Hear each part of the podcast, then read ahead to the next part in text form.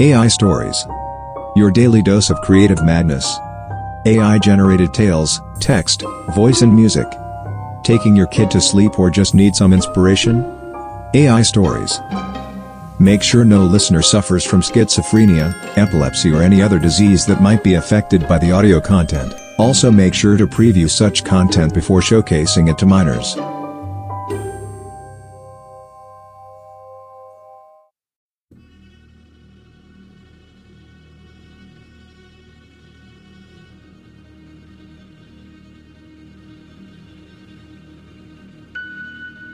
Once upon a time, in a far, far away land, right upon the land of no return, there lurked a tribe of people who did things differently.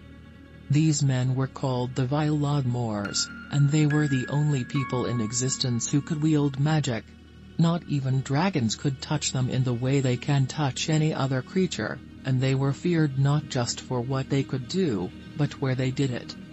It was whispered that the Moors lived in the Dark Lands, and that many Moors were involved in a terrible war against two races, the Vild and the Sod Nils. The Moors could only be destroyed when they touched each other, a battle that would inevitably begin with the Sod Nils losing. With the end of their war and the death of their leader Tors, the Moors retreated to their world. The world they lived on was a very cold and harsh place, but they knew it was a place they would not change, and they were confident that they would be able to survive there. The Vials were also a very proud and arrogant people. As they looked back, they were extremely proud of defeating the Necromancer and their brother, and believed that they had beaten the other great races. They were a proud and strong people, and their pride was quite large. Their leadership had already proven that they would not be intimidated, and that is what they saw as their strongest trait. A Lord is also an exceptionally strong fighter, and many warriors are Vials in training. They are also very smart, and are a lot like their leaders. You are welcome to stay, we will be more than happy to trade our precious time with you, said a Violot to a man they had enslaved. Violad are intelligent beings, and are known for they will always use tactics to gain an advantage, and to make sure that others are slaves. They have no emotions, they know nothing of empathy, so they will do anything to be free. I will show them my mercy, and they will submit. Said the vial while giving a man the strike of her claw. The man then died, and his screams of agony were heard far away by others.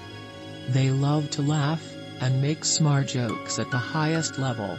They are proud and strong. As their leader stated, they are known for they will always use tactics to obtain an advantage, they use a lot of strategies to achieve their goal.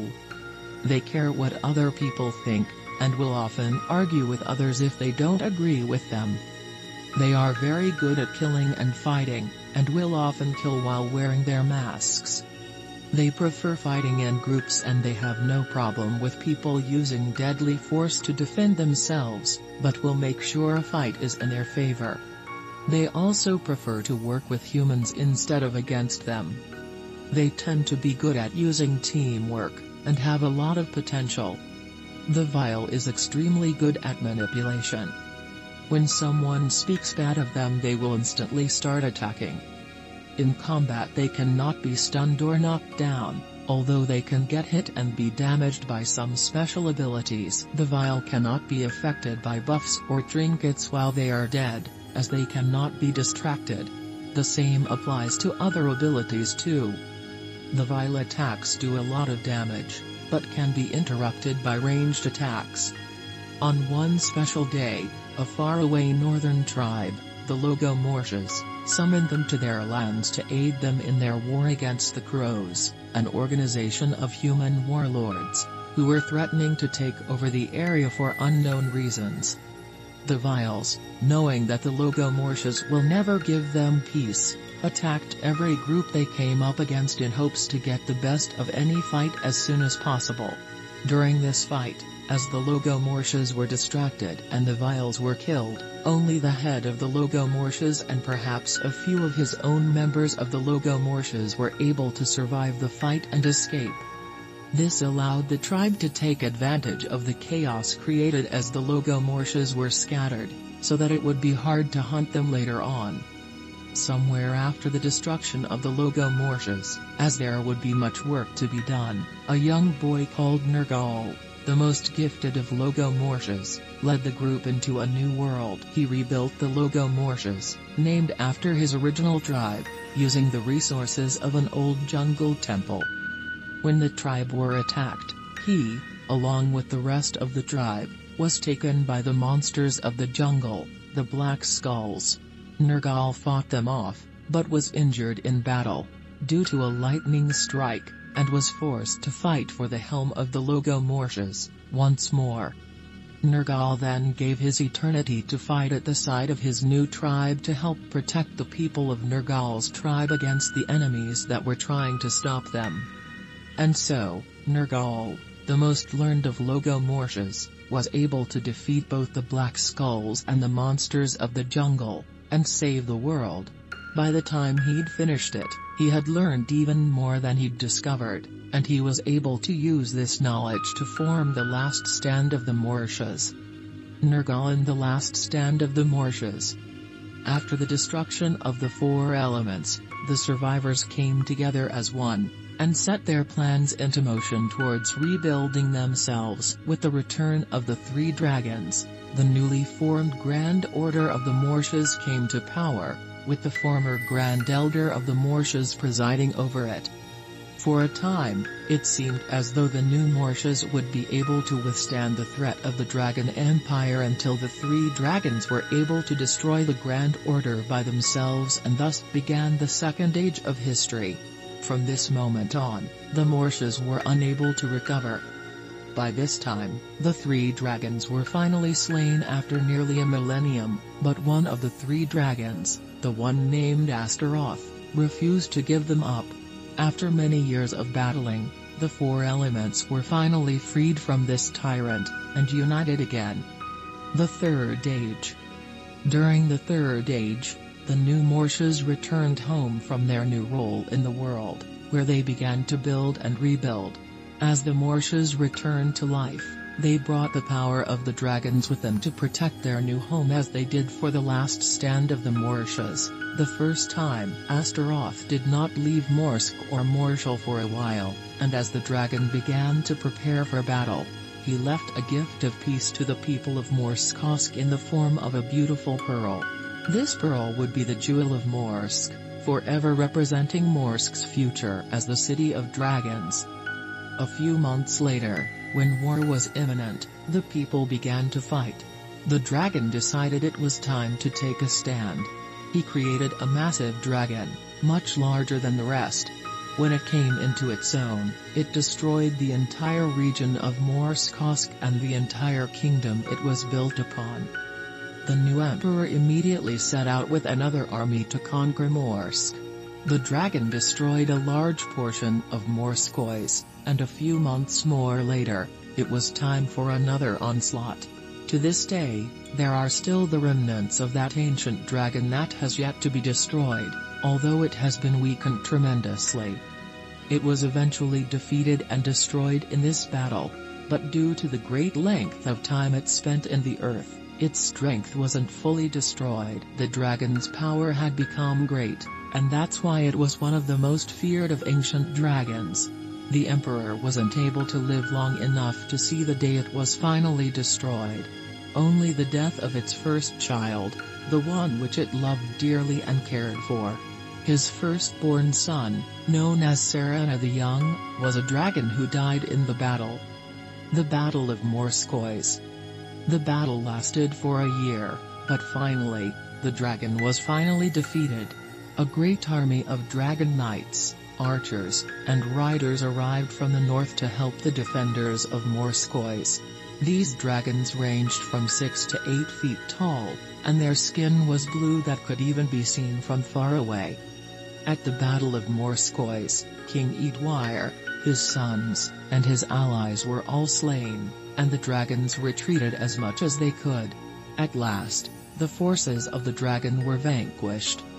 But this victory was only temporary, as the dragons soon began to come back to Morskois, ready to exact their revenge.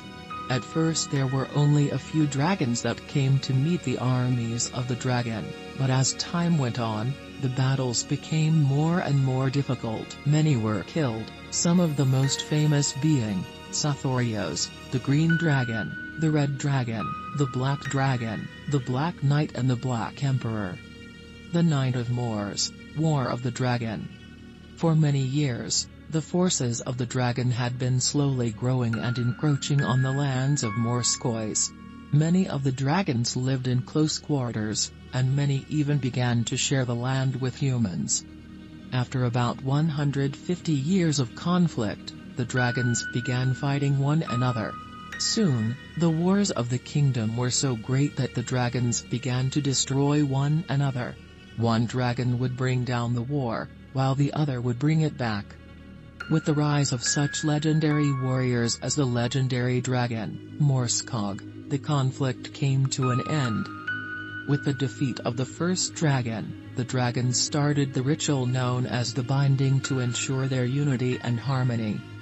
The first human dragon, Ulfraxis, the first human dragon, was the leader of the first human dragon race. He and his first wife, Hylia, took the city of Kvetch with them when they left to find new locations to live. After they settled down in Kvetch, Morskog would often visit them in the woods. Lofraxis would often say that he had never seen such beauty around his city.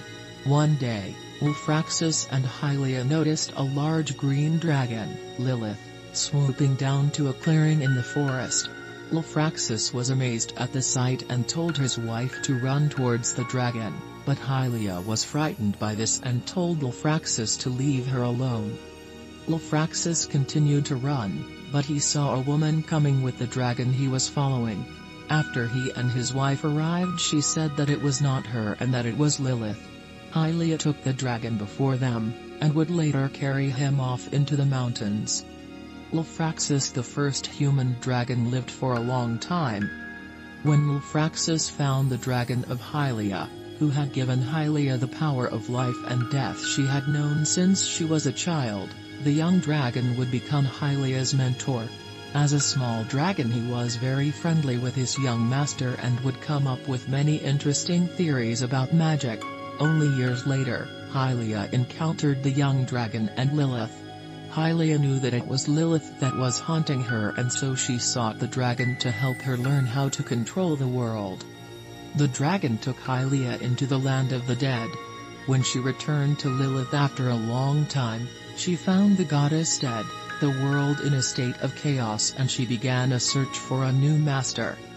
Lilith asked Hylia to teach her the art of manipulation and Hylia had one of the world's most powerful sorcerers to help her accomplish her wish. Together, they forged an alliance and made a living in the land of the dead. But when the land of the dead began to decay, they found themselves in a world under attack by creatures that they had not encountered before. Lilith revealed to Hylia that her powers could only be used as a weapon after Hylia mastered the use of her eyesight. When Hylia had her training completed, Lilith returned to the land of the dead, where she helped Hylia defeat the evil forces of Themis, to find the source of all evil. But as she returned to the land, she realized that she was in danger again. Lilith continued to seek the source of evil, and returned to Hylia where she found Hylia in her coffin, unable to wake up. Hylia's state revealed that something strange was happening to her body that did not seem to be humanly possible. As she had struggled to move, she noticed a giant shadow at the bottom of the tomb below her. Seeing the ghostly figure from before, Lilith realized that the shadows of the dead were coming back to life and trying to take over her body too.